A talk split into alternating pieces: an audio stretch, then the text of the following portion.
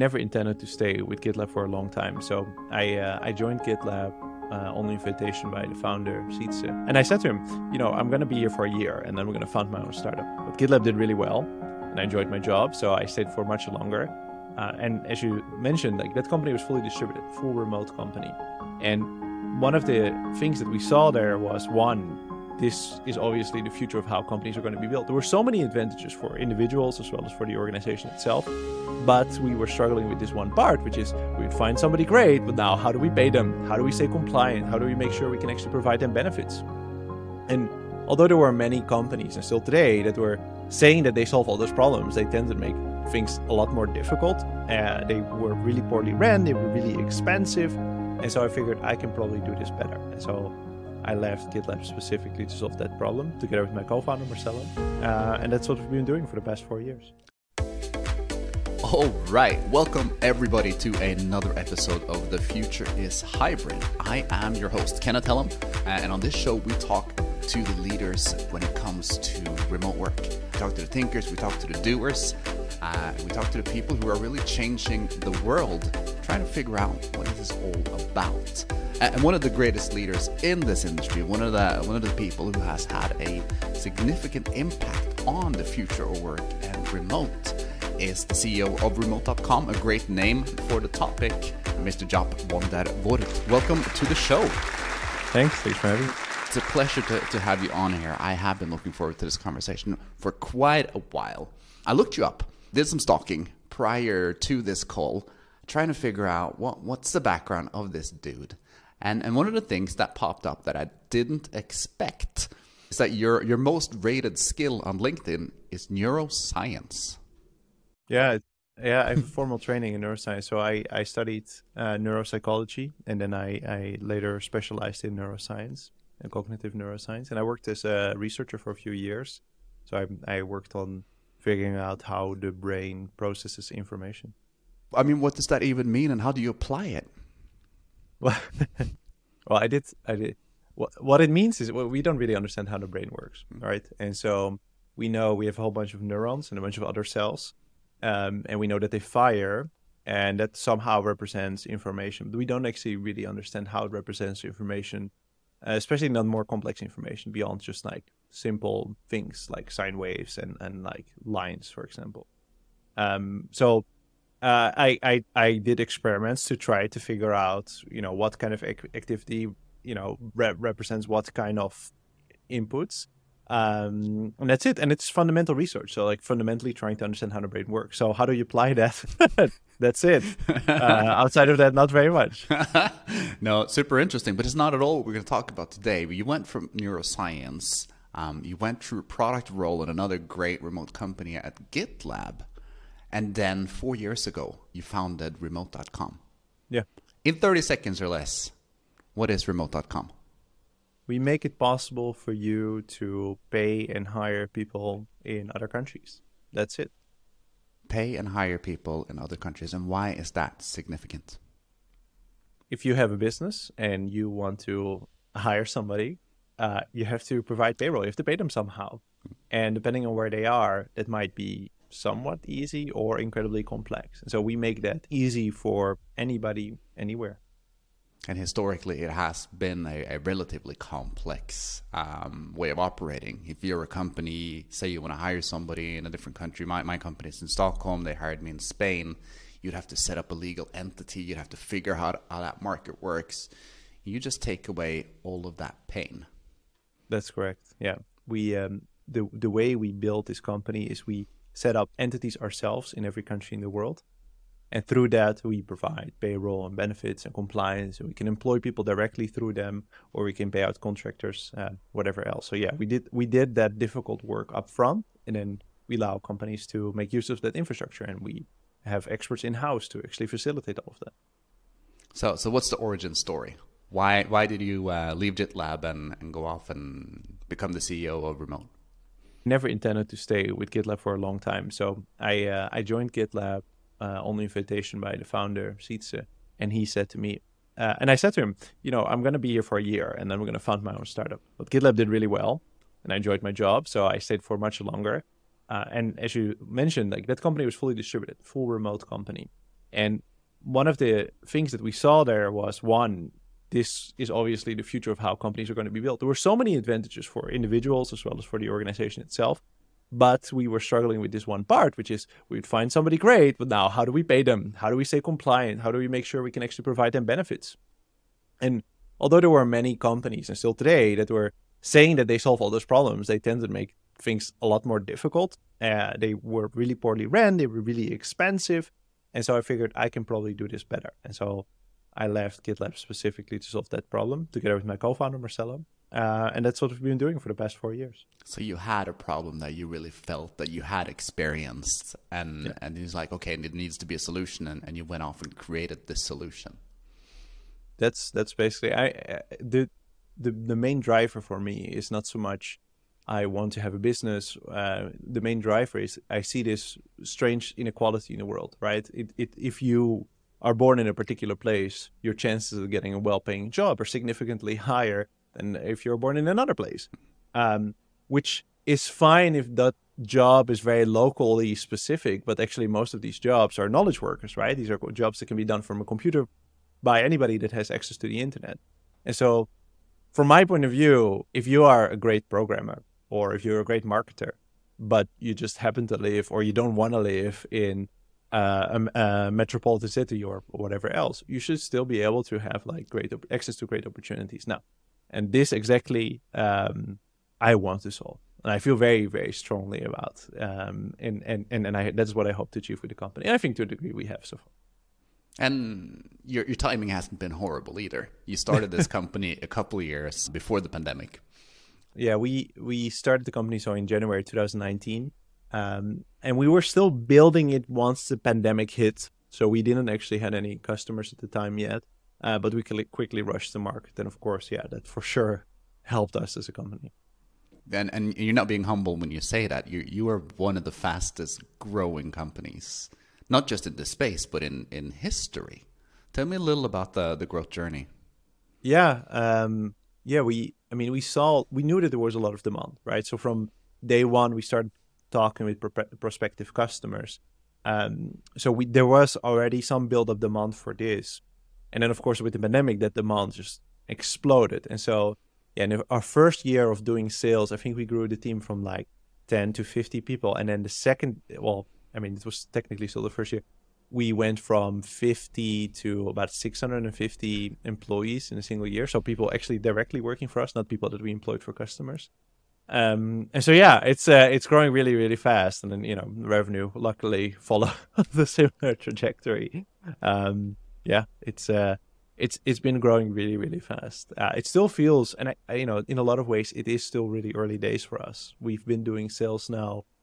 Yeah, I mean coming up on three years in May. Um, so yeah, it's it still feels like everything is very new and very young, and, and every six months or so, it feels like a completely different company still. I can only imagine a, a fun growth journey. So how do you 10x your your your organization? I'm assuming that wouldn't have been possible if you were only hiring in a specific city. Yeah, I think there's a few tricks that we did, but I think the the biggest one is that we just are a company that works remotely. That's it, mm. right? Like eh, the, the the demand for remote work far exceeds the availability of remote positions. And then if your company is called remote, you do get a lot of job applications. so uh, that worked itself. We we actually and still today, our main problem with hiring is not so much finding great people. It's that finding the right person between the tens of thousands of applicants we get every single month. That's the real challenge. Um, and and already at the time, and even more so today, yeah, we get tens of thousands of applicants a month for people to work specifically with us. Super, super interesting. So the, the service you provide is the ability to hire. Who are your customers? Who who needs this the most?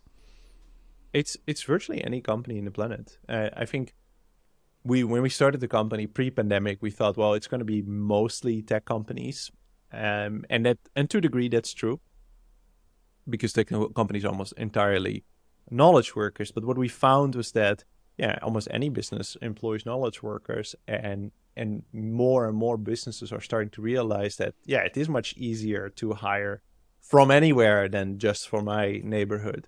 Uh, and so yeah, Find is very funny. I think Burger King is like such a nice example. It's one of our customers that is um, where I think like that's not a typical tech company, but they, yeah, they, they, work with us. So yeah, virtually any company. Uh, it, has been very interesting to see that. Do you see a difference in um, in big versus small, young versus old?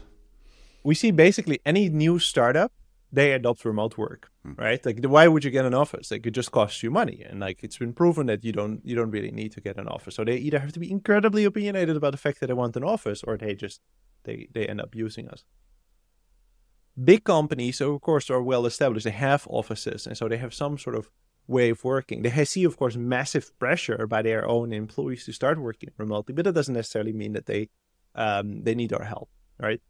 And but more and more so more and more so. It's really hard to compete for talent if you say, well, you are going to be extremely limited about where you live and how you work and what times you have, whereas everybody else is offering remote positions. So even if it's not the, the big employers themselves that are taking this initiative, they are driven very much by the market of talent to adopt these kind of policies. And so, yeah, we see literally any kind of company, including very large organizations, um, those very large organizations they have some more flexibility right? They have large internal teams that manage much of this work. But even they don't have entities. They don't have a presence and they don't have expertise for every country in the world. And we are not everywhere yet but we're, we're getting there. And so we can we can often help them it's incredible. Uh, it's, services I have personal experience with, and it just changes the way you you recruit. Um, I absolutely love it. Some of the things I wanted to touch base uh, with you on is how to build a remote company, um, and, and, also what's the difference between building a company from scratch versus uh, transitioning an existing company. So you, you obviously built this one from from scratch. What are some of your biggest learnings in uh, and being remote from the start. Uh, it's easier, right? Let it be clear. It's much easier to be remote from the start, especially if you're fully remote, than it is to transition. I, the the one thing I always say is that you have to be incredibly intentional about the way you design your organization. And if you do that, and if you really clearly write down and communicate, this is how we operate in this organization, whatever that might mean, that's going to help you a lot because that that's you know sets everybody in the right mindset. That creates a lot of structure around the way that you work. Um, and then it's much easier to go from there. That is the most important thing. And then being intentional about that regards regarding everything about your values about how much time you want to be in meetings or ne- not at all. How you write where you write down things how you bond with each other and whether you prioritize it whether you get together or not. And what you do exactly is up to you and how you what kind of organization you want to be in. But as long as you're intentional about it and you keep revising it as your company grows and goes through different challenges and changes and you know whatever else. I think that's the most important one. Just being really intentional about things that in an office environment are basically free right? Everybody knows what to expect in an office environment. You're in an office probably during the day. That's that's um but in a remote environment you don't get those base assumptions and so you have to be intentional. So intentional documentation making sure everyone's literally on the same page. What are some of the things that went wrong? Uh, if you had to do that if you had to do it again what would you do differently? Uh, I, I don't know. I, I don't think anything really went wrong right? I think if you're doing something ambitious you're going to make a lot of mistakes but part of that's just part of the journey of learning and, and moving forward. So I, I don't think there's anything in particular that goes wrong. I think. Come on, again, there's got to be a war story. There's got to be that. Oh, wish I hadn't done that thing. No, I, I don't. You know, it's it's very specific things that I think about, like in particular projects that we started that went nowhere. But you know, if I were to do it again and I didn't, I, I would probably try the same thing, right? You because known. you you come from a right intention and and you're pragmatic about the decisions that you take. Uh, I, I, almost all of the struggles and in general, if you're building a company around people, right? Which is like people that just it's not so much about hiring uh, the wrong person; it's about hiring the right person for the right job, right? And and those two things can both be wrong. Like and, and setting an expectation well is really important part of this. Um, yeah, I, I think that's the most important thing. But I, I'm incredibly convinced that you can mold people and like as long as you create like a grudge framework around it and you set expectations really really well people will self-select into or out of a particular role um, and there's certainly been times where I could have done a better job there. But there's nothing, one thing in particular where I feel very strongly like, oh, that was a massive mistake. related to how we built the organization, how we structured the company. No, because all of these were learning moments, and we we kept iterating on it. I think um, it's it's really difficult to build a company. Period. I think being remote or not doesn't really change that. No, but but you seem to have done an okay job at least so far. so far, curious, curious to see where the future brings you. Um, the the other part of that question is okay. If you have a company today, and you're in office, you've built your your company around an in office culture with in office structures or, or lack thereof. What what are some of the some of the some of the advice you would give leaders of these companies in, in transitioning towards hybrid and remote? First off, I would say you have to be fully committed to it. Whatever whatever it, whatever it is that you want to do, you have to be fully committed to it. And being fully committed, it starts with management, mm. right? The boss, whoever they might be, they have to set the example from the start. So if you say, well, we're going to go fully remote or fully hybrid, and then however you define hybrid, whether it is particular days in office or not, the boss and entire leadership team must do exactly that. Because if they don't, they don't face the same problems that might arise that then they have to solve and they have most leverage to do so.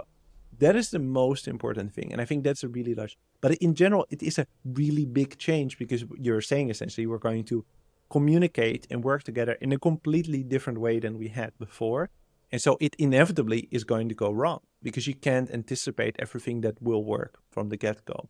The most important thing I would say is, you know, everything that is um, common knowledge should be immediately uh, treated as no longer common knowledge, like about the way the office works, the processes, the the way you communicate with each other, how information is shared. That immediately has to completely be reset, and you have to start thinking about where do we write down information how do we share it how do we make sure people have access how do we you know those kind of things you have to formalize from the get-go and then again be really clear about the intentions that you have and expectations that you have around how people should act where they should be how they should be online and there's a lot of different opinions on how you should do it and i have ideas about it but the most important thing is that everybody's on the same page this is how we work together and we all work in this way i think there's no situation where it works well to have different groups of people, right? I don't. I think it's never a good idea to say, well, we have a group of people that is remote and a group of people that's in office. Or even what I also don't think works is having a group of people half in the office, half remote, and then a group of people fully remote. I think that doesn't work either because you create like a, a multi-class system where some people have better access to others than others. Um, and so those are the real big challenges that you're going to face up front. And there's a lot you can do to prevent it, but it's going to be difficult. And uh, you have to be super committed to try to make it work because there's no template that you can follow, right? The office template is really straightforward. We are every day, all of us in the office from nine to five. And if you do more or less than that, that's that's up to you, and like we'll figure it out. But we're all that's what we do, mm. and and everybody understands that, and it also solves a lot of issues. But there's no oh, this is how you work in a remote setting, or this is how you work in a hybrid setting. There's nothing that, that says, well, this is good or this is bad. I think there's my opinions, but mm. we don't have like the decades of experience of doing exactly that that will inform us to do it in a particular way. And I would argue that the office way is not a good one, but at least everybody is on the same page on what it looks like. But but that's an interesting point because to get leadership buy-in and get them on board, walking in the same direction, um, there's got to be a why. And you touched upon the office is not a good one. What would you say are the greatest benefits of working remotely? I mean, the greatest benefit is that you're not actively making people's life worse by re- restricting their freedom. Right? If you do work that doesn't necessitate being physically in a particular location, requiring people to do so, it means that you are re- restricting their freedom their freedom freedom in time, but also their freedom in space. They can't live in the location that they want to live. Now they have to live close to an office. They are not fully um, in control of their time because they have to commute, right? Uh, and and and they might have to be in a particular time in the office, and that those that that is very rigid. And I'm not saying that you have to be all free, you know, but you can give a lot more freedoms to people. And it's the primary way. And if you have happy people, they're more likely to do better work. Like I think that's the mo the primary way beyond all the other benefits, right? The immediate one being, you know, if you work remotely, you can it's much easier to find talent and hire them and but that's the primary one. And I think that's the most important one is that you're not doing something just for the sake of it. You now have to be intentional about how you structure work and how you work with people. And that's much more fair for everybody. And what would you say to the people who are holding the banner of come back to the office, return to office? I don't have much to say to them. I like you can take a losing position for all I care, but like the um, the talent will favor right and will win in the end. It's it's really straightforward. There will always be going forward employers that say you can work remotely for me, and and those employers will win the talent that is interested in that. And it turns out that the majority of people want to have some form of flexibility there. And so if you're saying, well, I'm not willing to offer that, you're restricting yourself to a small group of people that happen to be local and are willing to work fully from the office. And yeah, if that works well for you, and if it works well for those people, good for all of you. I don't, I don't, you, you know, you're not actively causing me harm. It's just that you're probably causing your business harm, right? Like, because you're limiting your options and you're limiting your your ability as a business to hire people, um, but also, you know, to restrict costs, right? Like, if you say, well, we're in an office in San Francisco, and you can hire people for probably a third of what you would pay people in San Francisco, and they would still be paid incredibly well anywhere else on the planet. So and, and have an ability to live their best lives. Yeah, and they would be happier. Yeah, exactly. Yeah. Exactly. Okay, so we've talked about the, the previous four years and, and to the point you've gotten today. If you were to look into your magic ball, what are some of the major shifts you will see the next four years? How, how do you think work is going to change? I don't think there's anything major that's going to happen, right? I think the same thing will continue to happen, which is more employers will start to work remotely, more employers will start to hire internationally, and more of them will say that office is the end all be all and we should all be in the office. But the the, the landscape has shifted permanently with the knowledge of, you know, everybody. Like it's become a general thing that you can work remote and that is just going to continue slowly. The kind of shift that we saw happening in the pandemic, that that won't. I mean, I, I don't. I know. I wouldn't know what would change meaningfully for that to to happen. I think the state in which we are now will just get better if you are, you know, pro remote work and, building this kind of thing. I think that will just get better, and it will get more comfortable with, you know, organizing these things. We'll get more comfortable with working asynchronously and maybe we'll have less and less problems doing video calls and is this on and can you see my screen um, but i don't think anything major is going to happen i think that is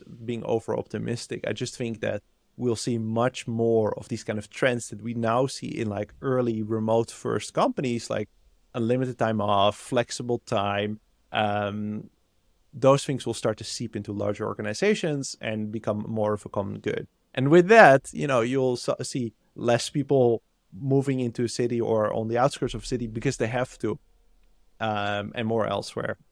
But you know, those things are take really long time.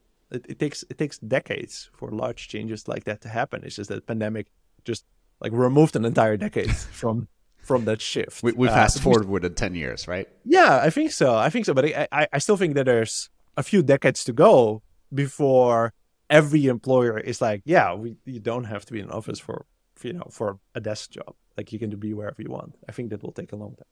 All right. Excellent. I think that's a good place for us to round it off. Thank you so much for coming on the show today, for, for sharing your story and for sharing your insights. It has been a pleasure talking to you. Likewise. Thanks, Ken. All right. Have a good one. Ladies and gentlemen, today's episode was brought to you by Bellico, helping companies go from in office to hybrid aided by subscription based furniture for your office and your home office. As always, I am your host, Kenneth Hellem, with another episode of The Future is Hybrid.